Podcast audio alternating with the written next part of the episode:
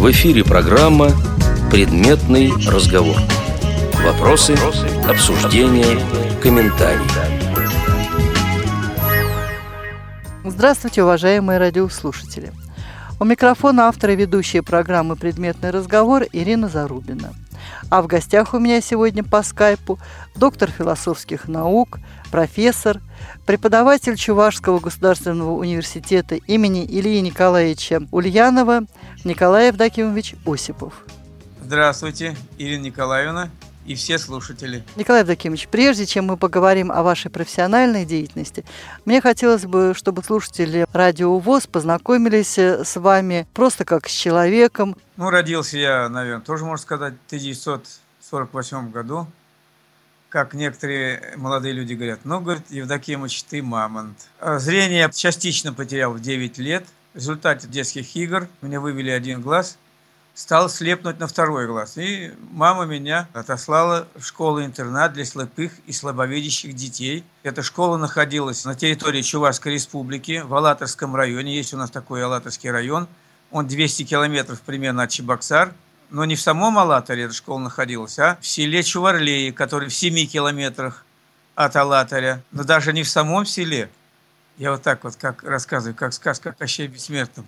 А в лесу сосновом, примерно в 1,5-2 километрах от опушки леса на лесной поляне.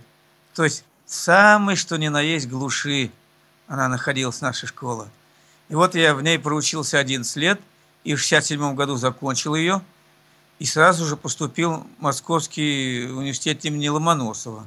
А как это вы, молодой человек, из такой глуши осмелились поступать в Московский государственный университет? Я вам вот что скажу. С 9 класса я поступил в математическую заочную школу при МГУ. У меня очень хорошо шла математика, все науки, но я любил математику. И 2 года я обучался. Нам присылали контрольные работы, мы их решали и отсылали в Москву. Я думал поступать именно на мехмат МГУ. Раз, так сказать, эта школа при этом факультете мехмате. Уверенность у меня была. Почему? Потому что я смотрел, что это все по силам, решать задачки. Но потом вектор моих интересов сменился. В 11 классе учитель по истории Воронецкий Владимир Иванович несколько занятий провел, кажется, 3 занятия, посвятив их философии, в частности, диалектике. Что такое диалектика, законы диалектики, принципы диалектики и так далее. Мне это так понравилось, необычно что-то мне показалось. И я тогда его спросил, что это такое? Он говорит, это философия. Где можно учиться, чтобы углубиться в философию? Он говорит, всего в Советском Союзе было 3 факультета. Это в Ленинградском университете, Московском и, как ни странно, в Тбилисском университете.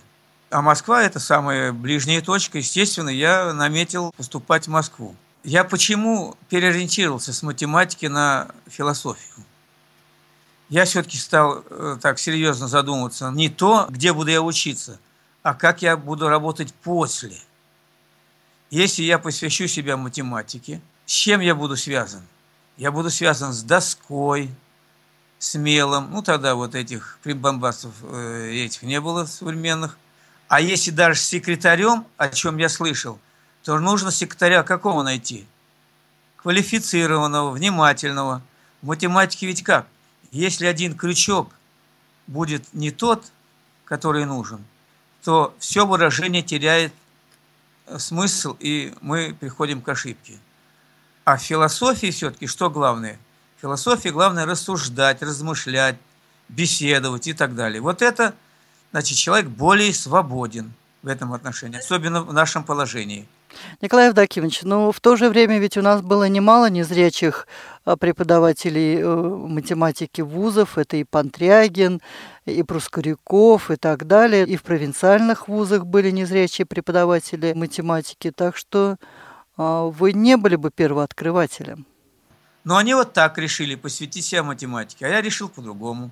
Ведь каждый сам решает, чем ему заниматься. Хорошо, возвращаемся к тому периоду, когда вы заканчиваете школу и решаете поехать в Москву. Не страшно было, как молодой человек из такой провинции, из глуши, вы рассказывали про свою школу на опушке и так далее. Вот рискнули. В глубине леса, в глубине, на поляне. В глубине леса, на поляне.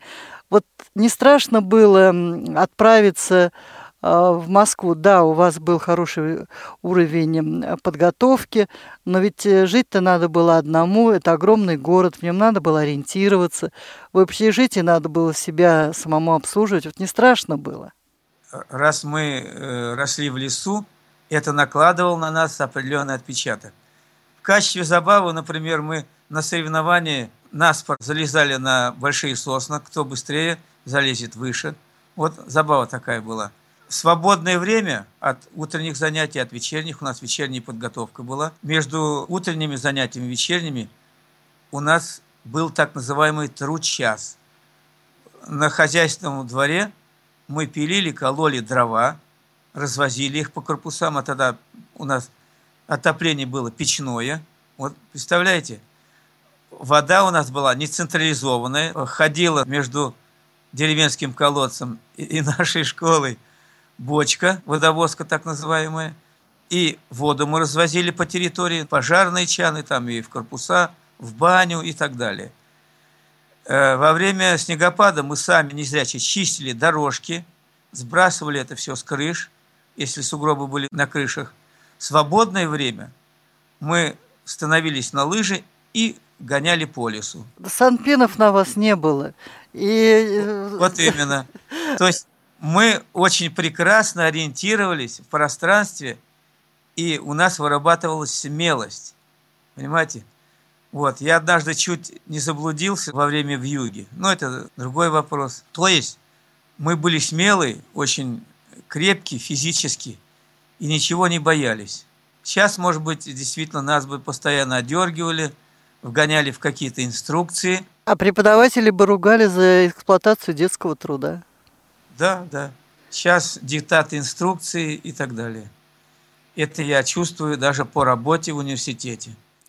Ну, то есть вы подошли к студенческой жизни достаточно подготовленным.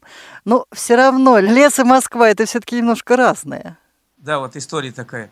Мы подали заявление в письме в Москву на философский факультет, приемную комиссию. Нас предупредили: вы ждите, вызов получите. Ждем. Экзамен должен быть 4 июля. Вступительный экзамен. Уже 3 июля, а письма нет, вызова. И вот вечером 3 июля мы получаем письмо, в котором говорится: приезжайте на экзамен с 4 июля в 10 часов утра. И адрес указан. А мы же в Чебоксарах еще находимся. Мама тогда пошла, она у меня работала зав. Отделом писем в такой партийной газете «Коммунизм я лавил», что называется «Знамя коммунизма». Ну, партийная газета. А там у них есть броня, естественно.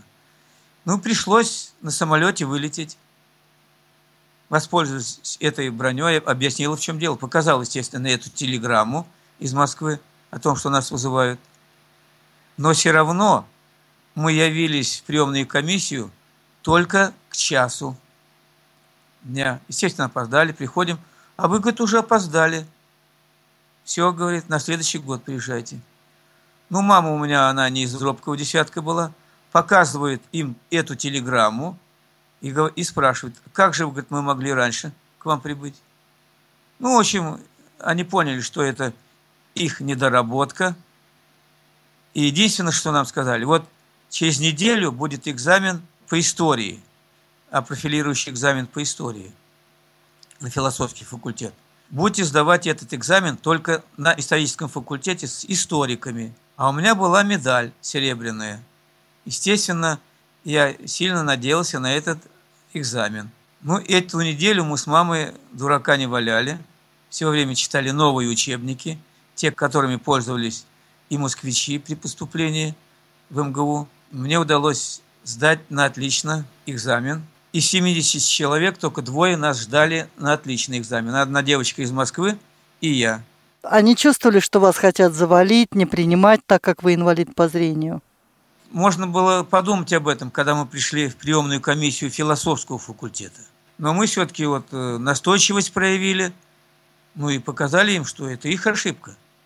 В общем, С самого начала были трудности, конечно.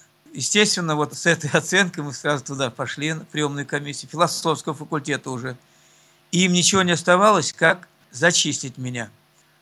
Но перед тем, как зачистить меня, еще одну акцию мы испытали на себе. В приемную комиссию мы пришли, показывают оценку мама моя, они молчат. Потом Николай говорит, выйдите в коридор, мы переговорим с мамой. Я вышел в коридор, сижу, жду. Через минут 10 мама выходит вся в слезах, плачет. Что такое, значит, говорю. Она мне говорит, может, мы, говорит, с этой оценкой поедем в свой пединститут, у нас тогда еще университета не было, на исторический факультет. С результатами этого экзамена тебя, говорит, зачислят. Я говорю, зачем же? А почему ты плачешь?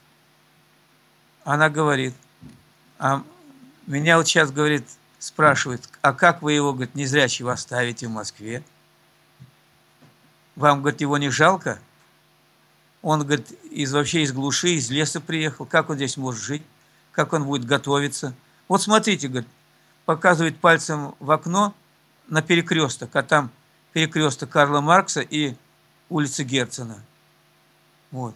Там, говорит, у нас на той неделе, говорит, профессора задавило. Ну вот как на психику давят. Но она расплакалась. А я тут закусил у дела. Я говорю, поступал не в Чувашский госинститут, а в МГУ. Все, готовился, говорю. Я буду здесь учиться. Вот так я поступал. А не страшно ей было все-таки вот после всех этих разговоров оставлять вас? Риторические вопросы. Это понятно каждому, что страшно. Страшно. Одно дело в лесу, под присмотром воспитателей, там, учителей, вот, жить. Тут и транспорт, и большие расстояния, и как я организую сам себя в быту. Все эти вопросы осознавались хорошо, понимаете? Николай Евдокимович, но вот сейчас нередко родители поступают вместе со своими детьми и живут вместе в общежитии, ходят вместе с ними на лекции. Вот у вашей мамы не было таких поползновений? Она, видимо, знала, что я все-таки самостоятельный такой, адаптированный человек. Но бояться-то она боялась, конечно. Мы с ней все маршруты изучили. Она мне сама сказала, говорит, давай, говорит, пройдемся по этим маршрутам, наиболее часто повторяющимся. Я тебе покажу, где опасные места. Это мать есть мать. Мы все это изучили. Вот так вот она меня оставила. Но она не просто оставила, она убедилась, что вы, по крайней мере, по самым востребованным маршрутам самостоятельно уже пройдете. Да, потом она наблюдала. Мы пройдемся, значит, она меня ознакомит, потом она меня проверяет, без подсказок, как я сам. С тростью ходили? Да, с тростью ходил. Правда, я тогда по глупости своей юной стеснялся ее несколько. В лесу мы без трости ходили. Как у себя дома. Не было у меня еще привычки. Надо к трости тоже привыкнуть и уметь ею пользоваться. Это потом уже пришло. Когда мы неделю там жили в общежитии МГУ при поступлении, я вот это все время жил с одним товарищем из Астрахани, с Геной Киселевым. И мы с ним там подружились. Он уже сдал экзамены и ждал результатов. Он был стажник, так называемый. Да, я тут не объяснил. Там у нас на философском факультете было 2 потока. Один поток 100 человек – это стажники, те, которые после армии так имеют стаж трудовой. И одна группа – 25 человек. Школяры, так называемые. То есть те, которые поступали сразу после школы. И я как школяр поступал в эту группу. 25 человек. И у нас конкурс был 22 человека на место. И среди этих 25 мест, 21 место было уже завоевано медалистами. Я был 22-й. Понятно, почему вашу маму убеждали уехать в Чебоксары. Жил я в главном корпусе МГУ на Ленинских горах. Тогда Ленинские горы, сейчас Воробьевы горы. Зона В. Блок 227-й. Как-то я написал своему товарищу письмо с обратным адресом. Он мне потом пишет. Ты где, говорит, на какой зоне ты там живешь? зоны, блоки. Это, говорю, главный корпус МГУ. И вот мы подружились с Геной, и мама все-таки, видимо, с ним поговорила, чтобы он мне помогал. И потом нас поселили вместе в одном блоке. На первом курсе я с ним жил. Вместе в одной комнате. Мы с ним так подружились, что не разлей вода, так сказать. Да, там еще более на старшем курсе учился Леопольд Шнель из Целинограда. Незрячий тоже. То есть вы не первый незрячий были на этом факультете? Да, нет, не первый. Леопольд Шнель из Казахстана учился. Он мне говорит: ты что, говорит, обещай себе комнату без сожителей. Почему, говорит? Потому что, говорит, ты будешь пользоваться магнитофоном. А он тогда уже как бы освоился, адаптировался. Он работал с магнитофоном, с чтецами. Естественно, я вот обратился в деканат, потом в ректорат университета, и мне на втором курсе уже предоставили одному комнату. Я стал более свободный. Ну, привык, в конце концов. Тоже пользовался секретарями. Стипендия была 35 рублей. Но интересно, я ни одного рубля ни у кого в долг не взял за все 5 лет. То есть укладывался в 35 рублей. А полуторной стипендии разве у вас не было? Ну, позже была. Где-то 50, что ли, я получал. Ну, как-то я приспособился и особенно неудобств не испытывал. Единственное, что мне мама присылала 20 рублей в месяц на секретаря. А почему 20 только? Для некоторых сейчас это покажется мизерная сумма. А для того времени не очень мизерная сумма была. Мама у меня получала где-то 90, ну, меньше 100 рублей. А у меня был еще брат младше меня. Его нужно было подымать. Естественно, она могла, только мне пришла 20 рублей, что я тратил на секретарей. А кто был секретарем? Секретарем были те же самые студенты, которые подрабатывали. Обычно я увешивал возле лифта, высотного лифта, объявление. Требуется чтец. Ну, адрес указывал. Ну, может быть, современные не знают студенты. А вот кто прошел мой путь, они знают. Точно так же действовали. И вот я приплачивал. Я же комсомолец. И комсомольская организация приняла решение мне помогать, читать мне. И дежурство установили две девочки, Ира Ремезова и Галя Глазырина. Вот они взялись очень хорошо, девочки молодцы. Решили устроить, так сказать, помощь мне. Сначала вроде бы ходили читать, потом как-то все это затухло. Ну, например, подходит ко мне парень и говорит: Коль, знаешь, говорит, у меня тут срочное дело, я, говорит, сегодня не смогу, я тебе потом в следующий раз, говорит, отчитаю. Ну, как правило, в следующий раз что? Забывается и так далее. Вот поэтому я все-таки перешел на практику использования чтецов платных. Ну да, это надежней. Да. Но так как у вас уже был незрячий студент на факультете, наверное, преподаватели к вам относились вполне лояльно. Были ли случаи, когда придирались, или наоборот, ну, слепой, что с него спрашивать? Или все-таки вы не ощущали вот какого-то особого отношения к себе? Особого отношения не ощущал я. Вот единственное, что, вот, чтобы писать лекции, я надеялся на свои лекции, вот, я садился за первый стол, а он рядышком с кафедрой или со столом преподавателя, чтобы слышать все и писать, успевать. Ну, по крайней мере, что слышимость была хорошая. Я выработал свою краткопись, и лекции, как правило, я все успевал записывать по Брайлю. Но на четвертом курсе, по-моему, я решил все-таки магнитофон использовать. Некоторые читают очень быстро и не успеваешь, значит, записывать. А магнитофон тогда огромные были, дайны. Огромные, да, конечно. Огромные. Они тогда на 5 килограмм весили. Больше, наверное. Комета, Астра. Вы их никогда не таскали, наверное? Нет. Мне даже в голову не могло прийти тащить их на лекцию. Вот. А вот я все-таки рискнул. Но перед этим я все-таки у преподавателя спросил: ничего, если я буду записывать вашу лекцию на магнитофон. Ну да, это современный диктофончик можно спрятать и не увидит, а такую махину не спрячешь. Да, он его видит постоянно. И представляете, 2 преподавателя мне отказали. Только один. Асмус Валентин Фердинандович. Асмус. Ему было 90 лет.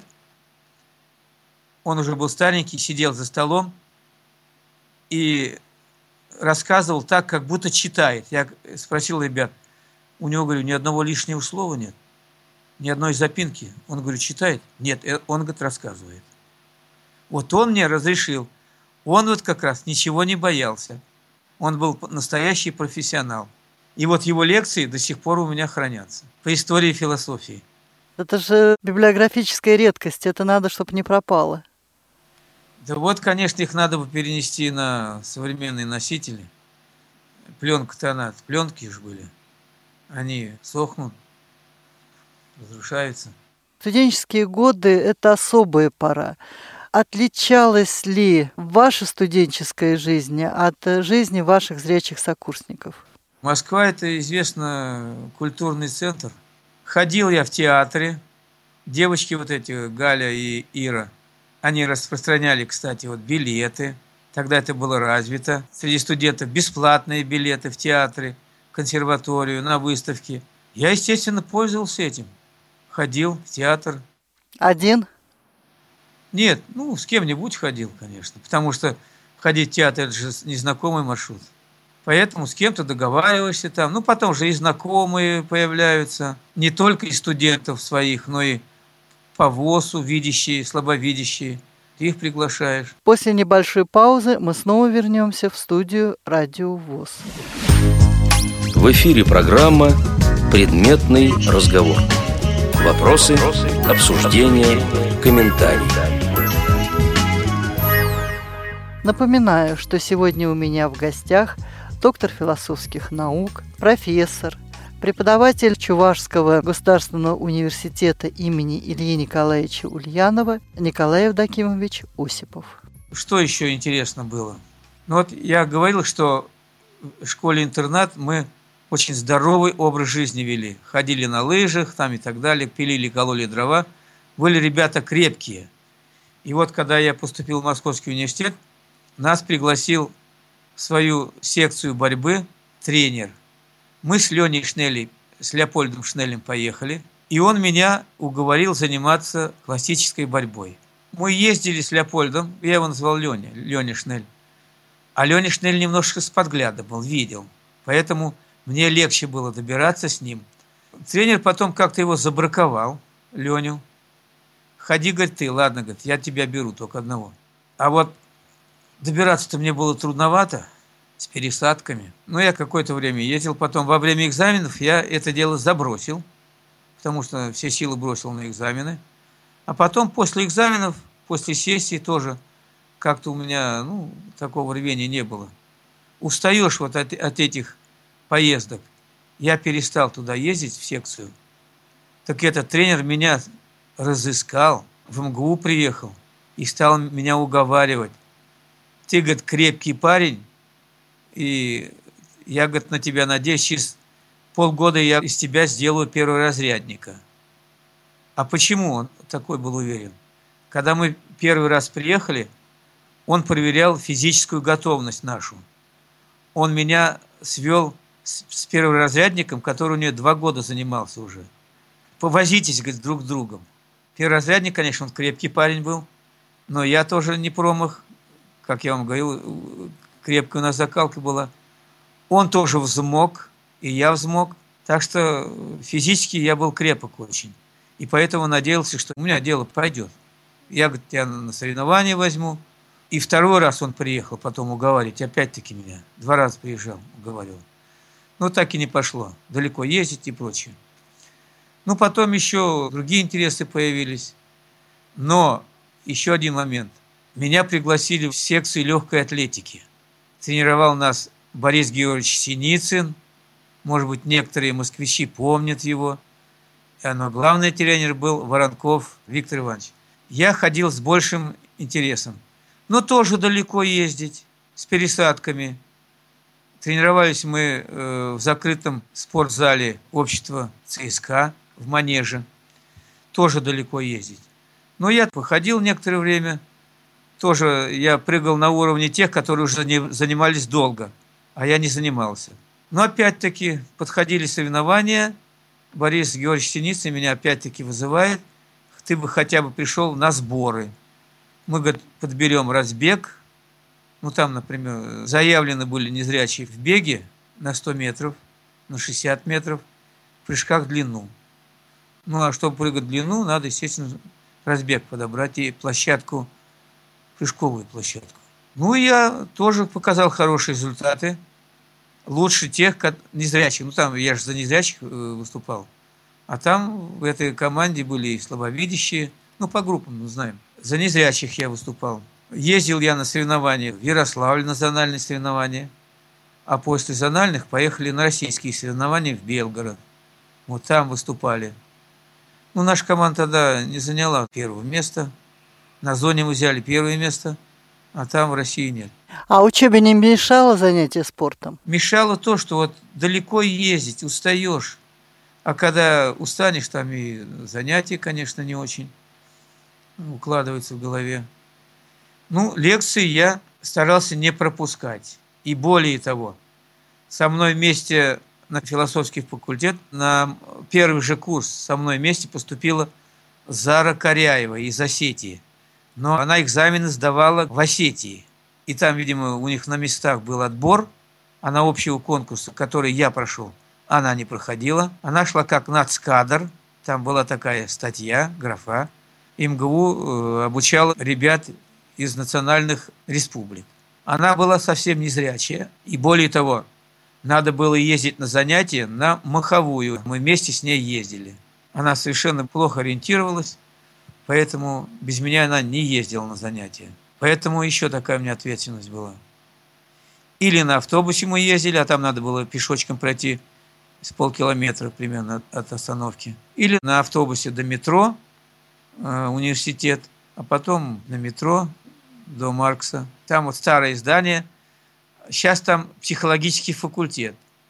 А когда я учился, ходил в глубине дворов, все-таки там сложно было ориентироваться. Но вот мне помогало то, что я вот прошел школу Чуварлейского леса. И потом еще летом мы ходили в турпоходы. По Кавказу, больше всего по Кавказу, по Карпатам. Это вот с группой незрячих.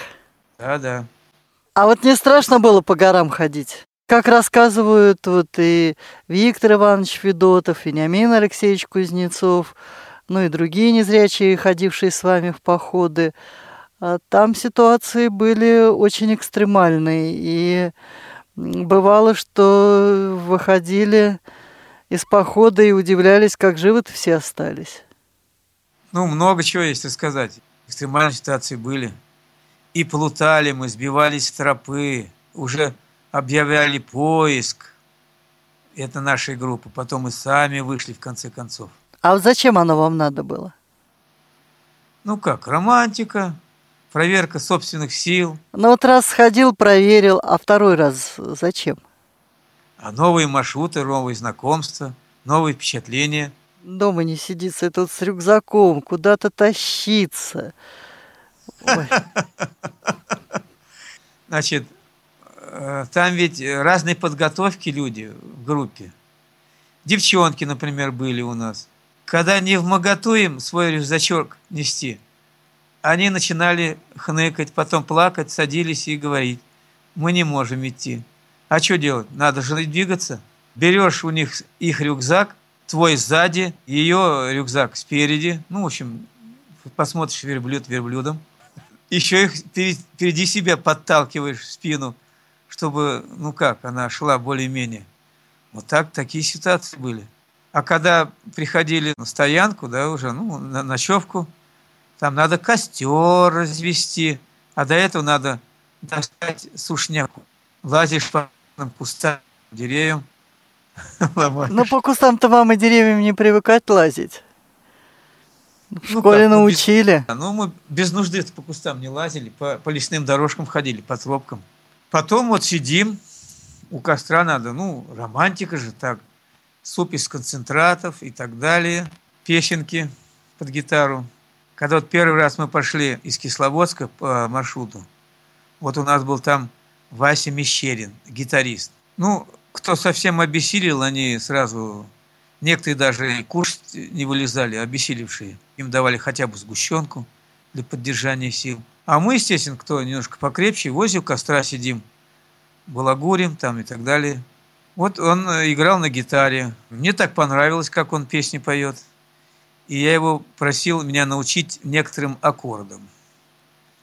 То есть я время тоже зря не терял. Когда он напоется, я беру его гитару, тоже начинал тренироваться. Он мне показал где-то аккордов 5. Но после похода, я уже когда приехал домой, я приобрел гитару и стал уже усиленно готовиться. И вот гитару я освоил после 5 курса, когда поступал в аспирантуру. В это лето я никуда не пошел, посвятил время для поступления в аспирантуру. И вот в качестве отдыха, разнообразия деятельности тренировался на гитаре. И вот после 1 курса аспирантуры я уже в походе сам играл на гитаре. Потом Вася меня просил спеть ему некоторые песни, которые он не знал уже. Ну хорошо, возвращаемся в университет.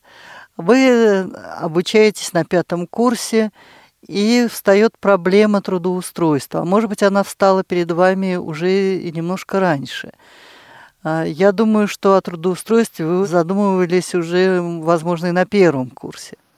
Нет, на 1 курсе я еще не думал. Да, трудоустроиться после факультета философии достаточно сложно. Вот как вы представляли свое будущее трудоустройство и что вы предпринимали для того, чтобы все-таки не остаться без работы? Вот здесь я проявил опять-таки творчество. Обычно на 5 курсе пятикурсников посылали на практику. Это все знают. А базовой организацией для прохождения практики для философского факультета был МАДИ, Московский автодорожный институт. Все проходили традиционно там практику. А я задумался, ну что, пройду я там практику, получу бумагу. Что это мне даст? Поможет ли мне устроиться? А я не хотел в Москве оставаться еще, но это другой вопрос. Мне нужно было вернуться в Чебоксары. Почему? Потому что здесь оставалась одна мама у меня. Братишка мой тоже поступил в Московский энергетический институт и уже на 1 курсе женился и стал москвичом. А мама у нас осталась одна в Чебоксарах. Естественно, я ее не хотел бросать. И я уже планировал вернуться в Чебоксары. К тому же в это время 4 года уже существовал. И я решил вот что. Изменить традиционную практику. Я обратился в деканат своего факультета с просьбой, чтобы меня на практику послали куда? В Чебоксары, в Чувашский госуниверситет. Почему я это сделал? Для того, чтобы сломать предубеждение к незрячим. Естественно, я бы старался всячески зарекомендовать себя только с позитивной стороны.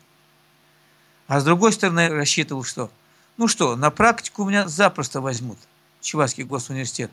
Это ни к чему их не обязывает. Но зато я за это время себя зарекомендую. Постараюсь себя зарекомендовать. А на философском факультете пошли, естественно, что им стоит дать направление в Чувашский университет. Я сюда приехал с этим направлением. Тогда профессор Петрухин возглавлял кафедру. Он говорит, хорошо, пожалуйста, попрактикуйся. Ты, говорит, одну лекцию прочитаешь и, говорит, 2 семинарских занятия их поведешь. Вначале приходил на его лекции, слушал. Потом, говорит, проведи лекцию. А я в это время, конечно, старался читать темы, которые идут по программе. Лекцию я прочитал. Потом он мне говорит, а давай, говорит, Николай, еще, говорит, несколько лекций сможешь прочитать?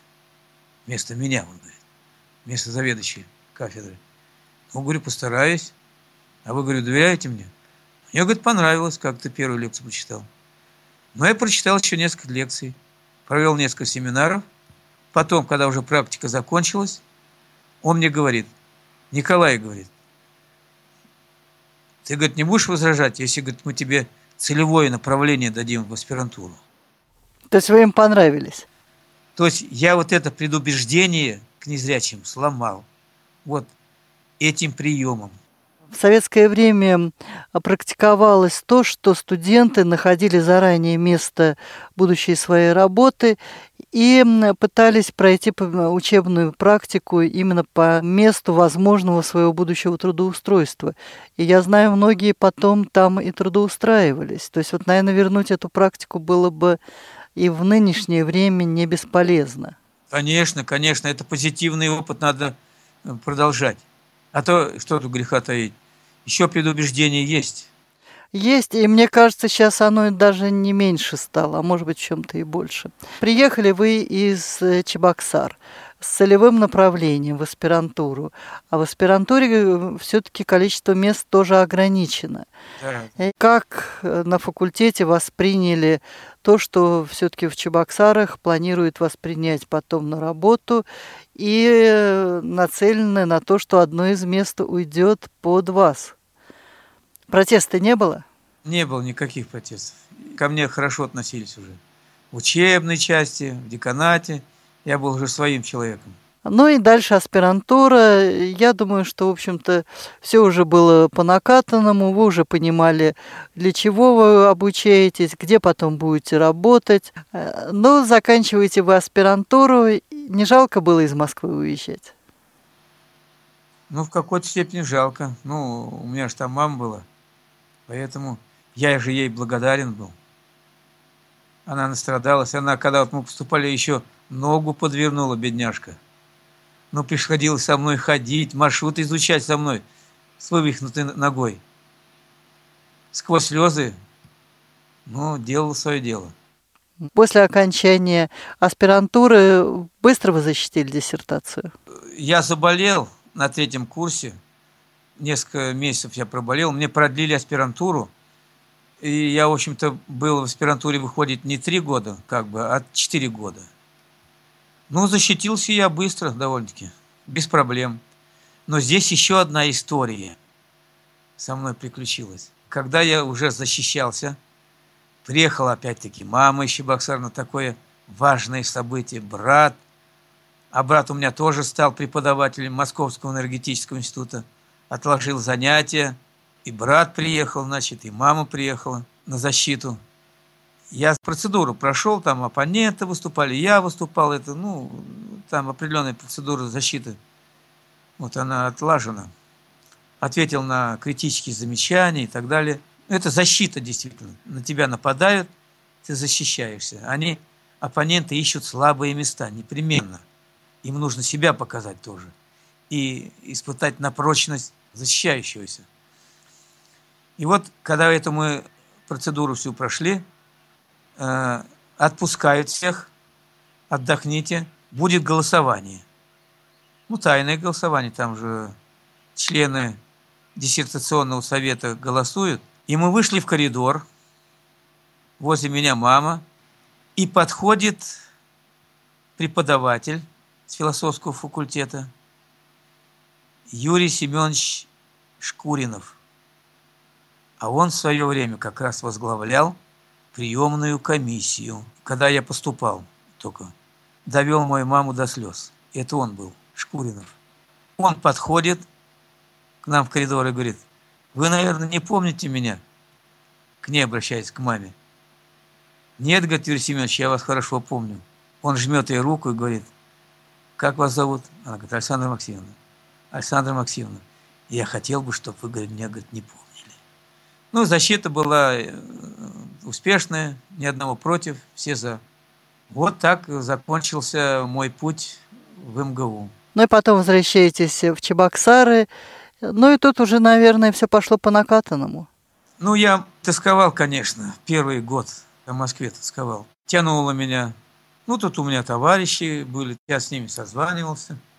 Я тут наведывался в Москву, мы встречались. После небольшой паузы мы снова вернемся в студию «Радио ВОС».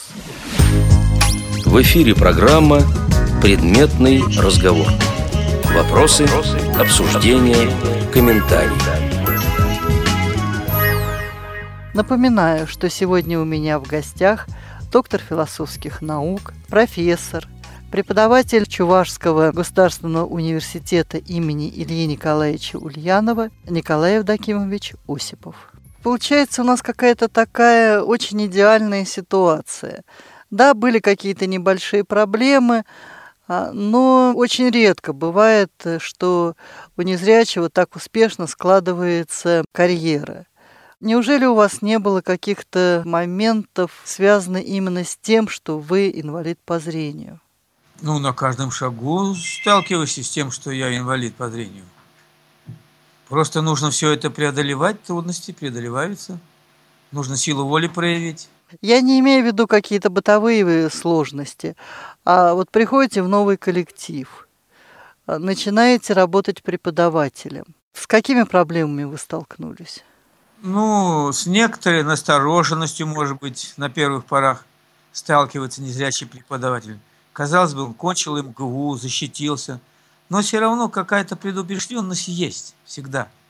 Поэтому приходится доказывать делом. Ходят к тебе на открытые лекции, слушают тебя. Здесь ты должен сам активную позицию занять. Например, на каких-то методологических семинарах ты не отсиживайся, не отмалчивайся, а выступай, не комплексуй по этому поводу. Железное правило. Чтобы тебя в обычном коллективе зрячих специалистов признали, какое главное правило? Нужно над собой работать и быть немножко профессиональнее их. А это чем достигается? Это усилиями, дополнительными, силой воли, трудолюбием, терпением достигается. Вот тогда тебя признают и будут тебя считать равным себе, а может быть и более квалифицированы, будут обращаться за консультациями. Ко мне сейчас за консультациями обращаются многие. Не только в своем вузе, не только на своей кафедре, но и из других вузов Чебоксар. Современный вуз все-таки требует новых подходов. А вы, насколько я понимаю, работаете, в общем-то, по старинке. Я по старинке работаю секретарем в библиотеке. Стал я немножко осваивать компьютер. Скайп освоил. Интернет тоже иногда вхожу. У меня сын компьютерщик, кончил на программиста. Он мне настраивает. Максимально удобно, чтобы мне было пользоваться. Но все равно в основном, да, вы правы, значит, я занимаюсь по системе Брайля, по старинке. Но у меня в связи с этим возникают какие трудности. Минобр сейчас он требует, чтобы преподаватели освоили эту всю компьютерную технологию. Распоряжение, значит, дают по всем вузам. Вплоть до заведующего кафедры. Заведующий кафедры нас тоже постоянно беспокоит. Освоили вы, не освоили и так далее. Я приду, посмотрю, как вы там и так далее. Сам он как применяет. Смотрите, приходите ко мне на мои лекции. Он не очень-то нас приглашал. Мы сами напросились к нему. Раз отказал он. Пока, говорит, не приходите. Значит, второй раз отказал. Но все время отказывать ему неудобно. Все-таки мы пришли к нему на третий раз. В чем заключается его использование передовой технологии? По философии. Он приходит, ставит ноутбук на стол, подключает его и на экране изображает текст. Студентам говорит, пишите. Что за эта система? Понимаете? И их взгляд мечется с экрана на тетрадь. Они это переписывают. Разве это что, дает какой-то плюс? Никакого плюса. Когда я ему сказал об этом, он говорит, а ты, говорит, читаешь, ты, говорит, говоришь. Они же, говорит, могут не дослышать некоторые слова. Что за аргумент дурацкий? Я понимаю, ноутбук и экран можно использовать когда? Когда какие-то схемы нужно изобразить, у технарей, например, или графики. Здесь все ускоряется. Но здесь-то какой эффект? Никакого нет эффекта. Он меня заменял на 2 лекциях. Я тогда болел. И я посмотрел, сколько они написали его лекций по этой технологии. И оказывается, его лекции оказались вдвое меньше, чем мои. Но я еще эти лекции как считаю? У меня вся философия в голове, я расхаживаю и рассказываю студентам. Они иногда задают вопросы с места. Я тут же импровизирую и им объясняю все.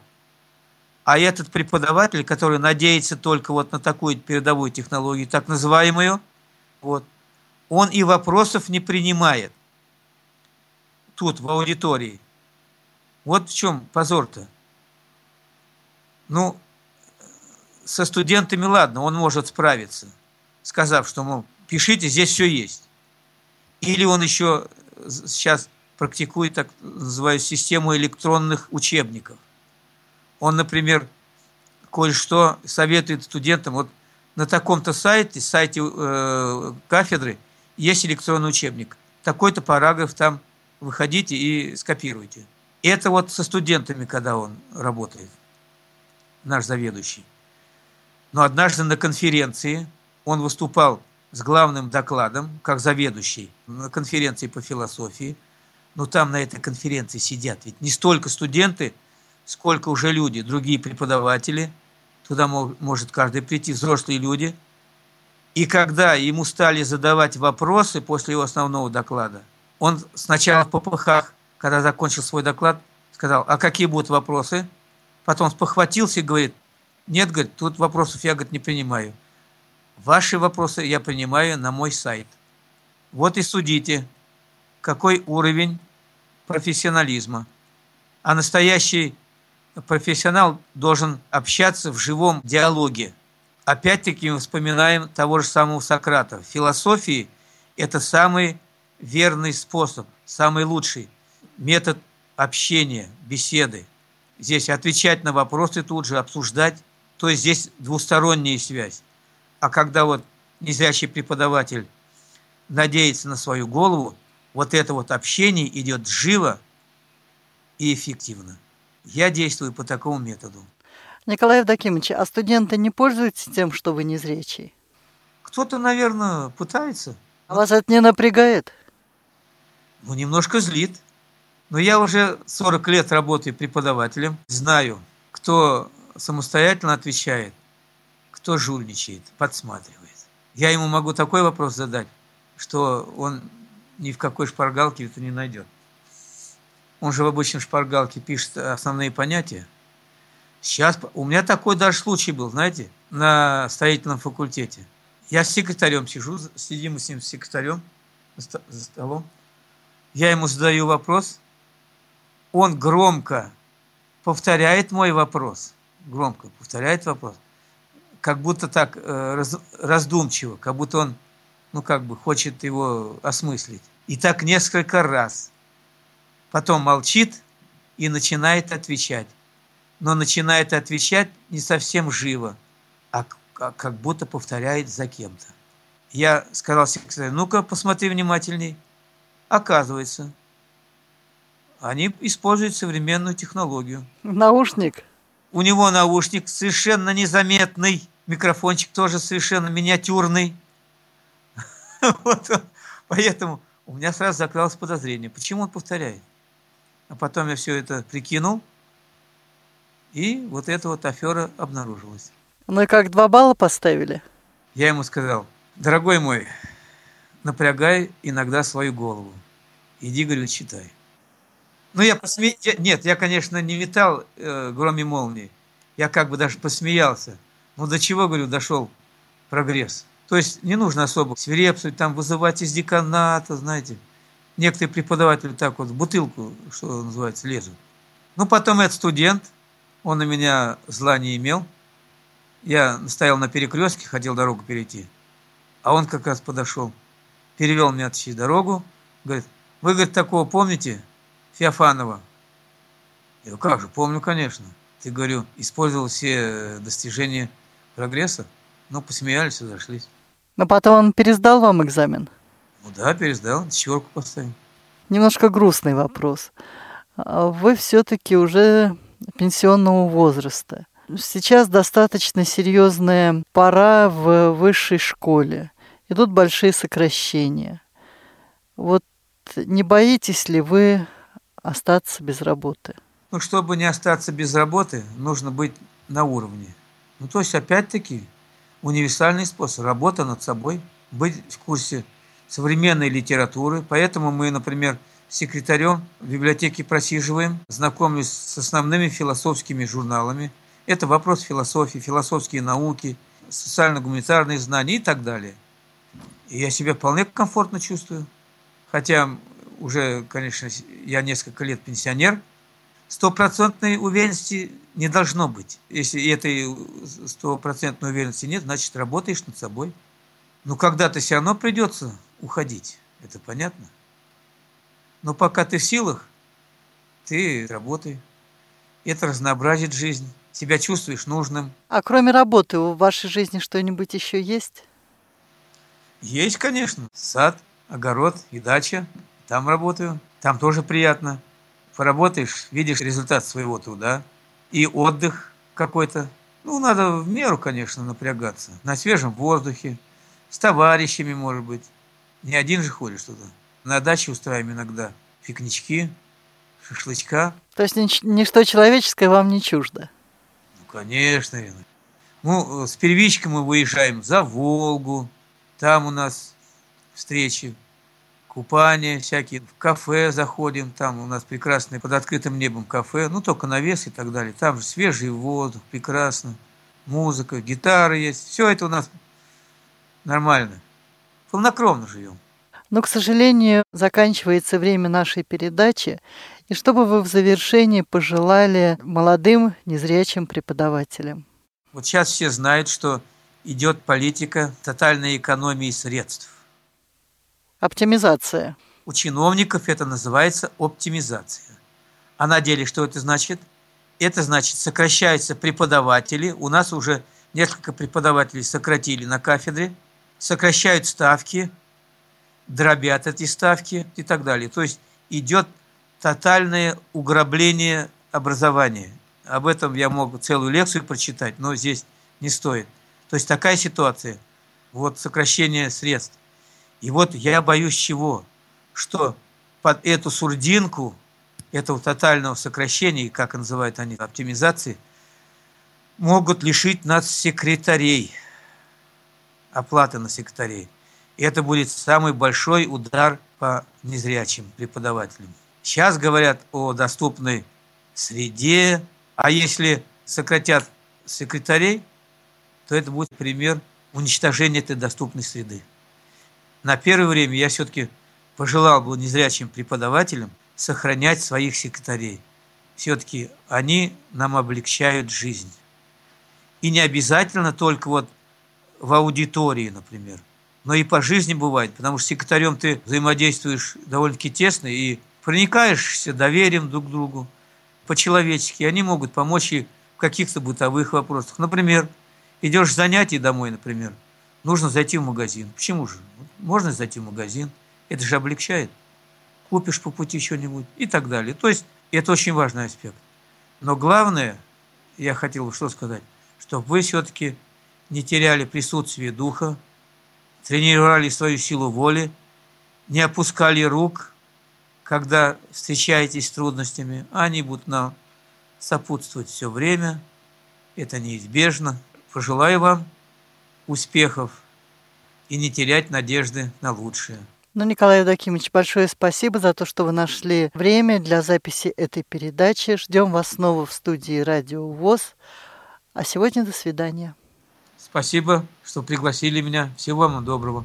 В эфире была программа «Предметный разговор». Сегодня в ее записи принял участие доктор философских наук, профессор, преподаватель Чувашского государственного университета имени Ильи Николаевича Ульянова Николай Евдокимович Осипов. Передачу подготовила и провела Ирина Зарубина, звукорежиссер Иван Черенев.